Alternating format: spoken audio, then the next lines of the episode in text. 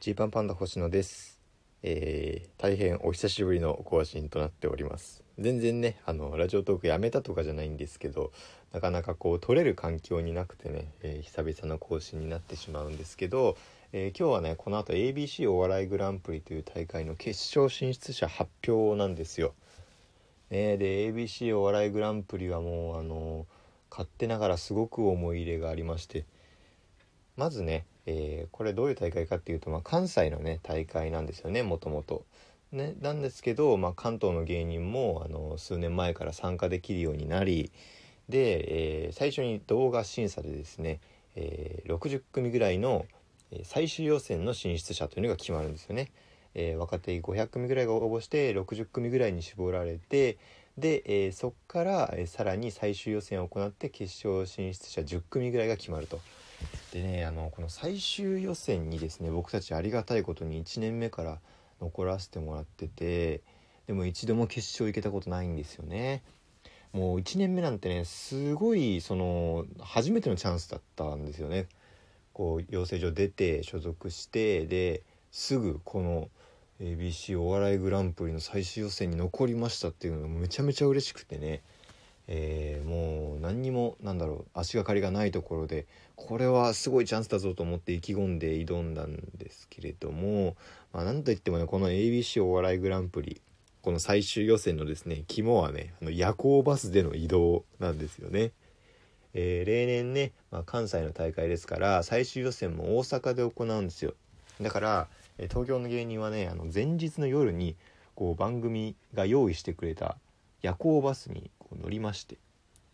ねそれはあの無料で出してくれるんで夜行バスで、あの夜11時ぐらいに東京を出発して、朝7時ぐらいに大阪着いて、えーでネタをやって、えーで夜またその日の夜に大阪から夜行バスで東京帰ってくるというね結構ハードスケジュールなんですよ。でねもう夜行バスなんてさあの寝れなくないですか？もう僕は多分ね一生夜行バスでは寝寝ないと思うんですよ。てかねあのそもそも僕はもう普通の電車とか新幹線でも全然眠れない人なんで、えー夜行バスなんてなおのことって感じなんですけどもう1年目なんてねもう特にねもう意気込んでいこうとここで人生変えるんだぐらいの気持ちでねこう夜集合してでも最若手ですよ僕ら1年目だったんで、えーそんなにこう仲のいい先輩も多くはなくて、まあ知り合いも少なくて。でその中でねうん夜行バスに乗って当然寝れないんですよね。で、えーなんかサービスエリアでこうね着くたびにちょっとこううろうろしては帰ってきて。でまたうん寝れず寝れずっていうかもう寝る選択肢はほぼなかったですけど。でまたサービスエリア行ってうろついて戻ってきてみたいなのをのらりくらりしながらまあほぼほぼというかもう完全に一睡もできないまま大阪着くんですよ。朝ね。であのーそっからねなんだろう朝着いて仮眠する時間があればまあいいんですけど実際ねあの予選最終予選は昼間にやるんですよね。昼間にやるし昼間からやるしでそのリハーサルもコントの場合はあるんであんまりこうまとまってね休める時間ってないんですよだからあの結構本当にもう眠いなっていう意識朦朧とした状態で、えーお客さんの前に出ると。であのーしかもね1年目なんてもう人笑いも起きなかったんですよね。そうほぼ初体験その意識朦朧としながらめっちゃ滑るっていう。これ寝不足のせいかな実力のせいかなって一瞬で分かんなくなるんですけど実力のせいなんですよね。で全然受けなくてででうわダメだな。これはもう最終予選あの決勝進出者発表を待つまでもなくダメだみたいなね気持ちになりながら。で一応翌日発表なんですけどね。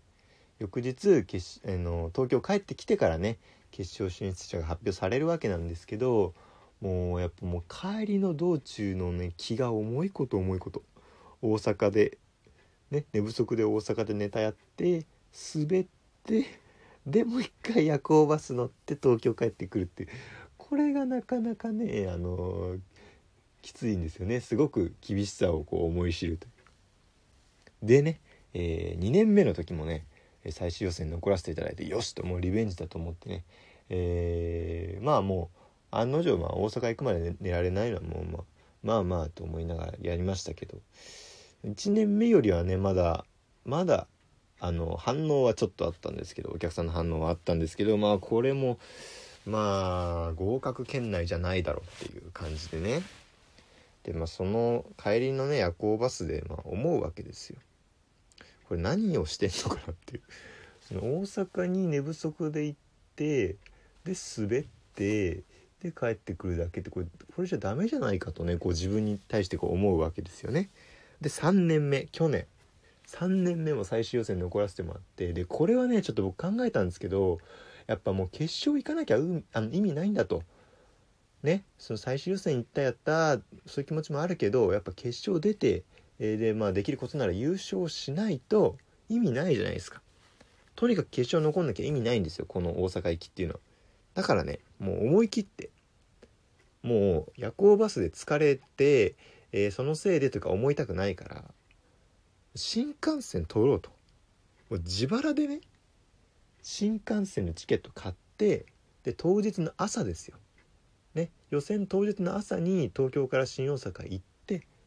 したらまあある程度こうねあの眠気も取れた状態で予選臨めるし、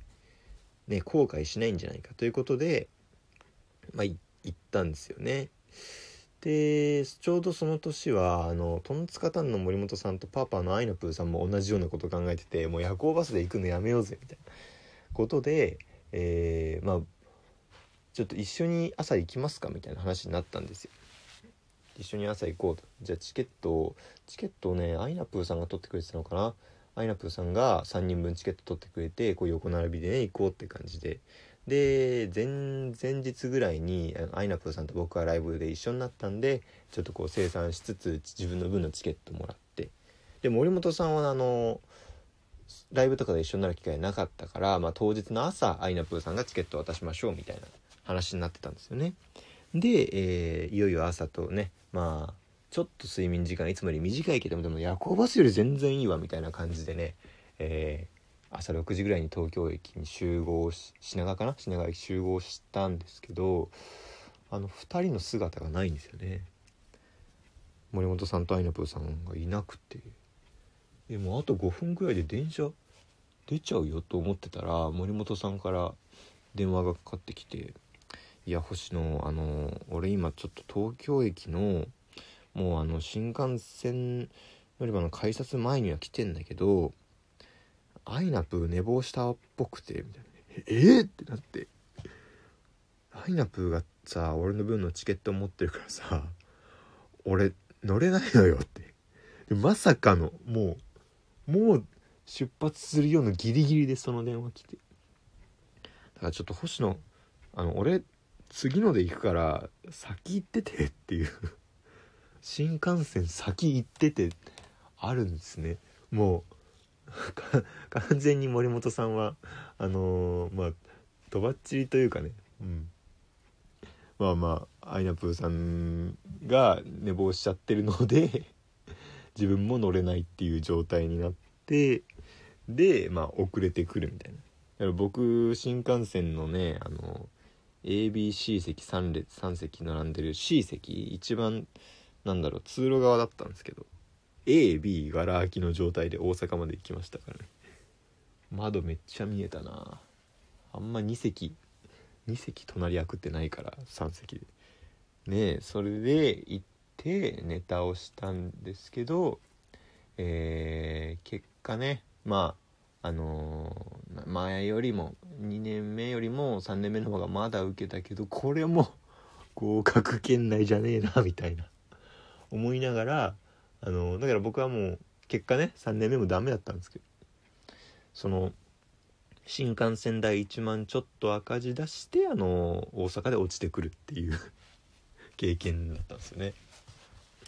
でもトンツカタンさんはねやっぱね神様を見てるんだなと思いましたよ。ちゃんと決勝進出するっていうね。いやいやよかったですけどだから。でねでも今年4年目ですわ。4年目はねまあこのコロナの影響でなんと東京会場で、えー、最終予選も映像を撮影すると。ね。お客さん入れられないのでそれはちょっと残念ですけど東京でね最終予選できるとこれはこれはやりやすかったですよ。ねもちろんねあのいろいろ気にしなきゃいけない点はあのあるのでそれはもう十分注意しながらですけどまあやりやすいことやりやすいこと。東京の慣れ親しんだ土地でね、えー、ネタをして、まあ、4分間撮影するわけですけどまあこれに関してはねあのもう手応えも何も分かんないですよね。その現場のスタッフさんがこうちょっと笑ってくれたりしてたけどこれはいけんのか？みたいな。その笑いの量にうんなんか評価は含まれるのか？みたいなね。ことがちょっとわからない。本当にわかんない状態で、えー、今日このあと夜7時からねあの ABEMA の生放送で決勝進出者に発表があるんです。でなんとその決勝進出したらあの直接山里さんから電話かかってくるって MC に山里さんから電話かかってくるっていうね。これだからマジで今日この後待機するんですけど電話かかってこなかったらもうあのそれでも終了なんですよ。一応ねあの表参道の事務所に行ってあの渡辺エンターテインメントはそれぞれの組4組ね残ってるんですけど。それぞれがあの別室でこうソーシャルディスタンス保ちつつ待機をして で電話かかってこなかった人は「お疲れ様でした」ってなるっていう。どうなんのかなこれね。言っててほしいですわ本当に。はい。というわけで、えー、換気の時間ですね。ありがとうございました。また聞いてください。でアベも良ければ見てください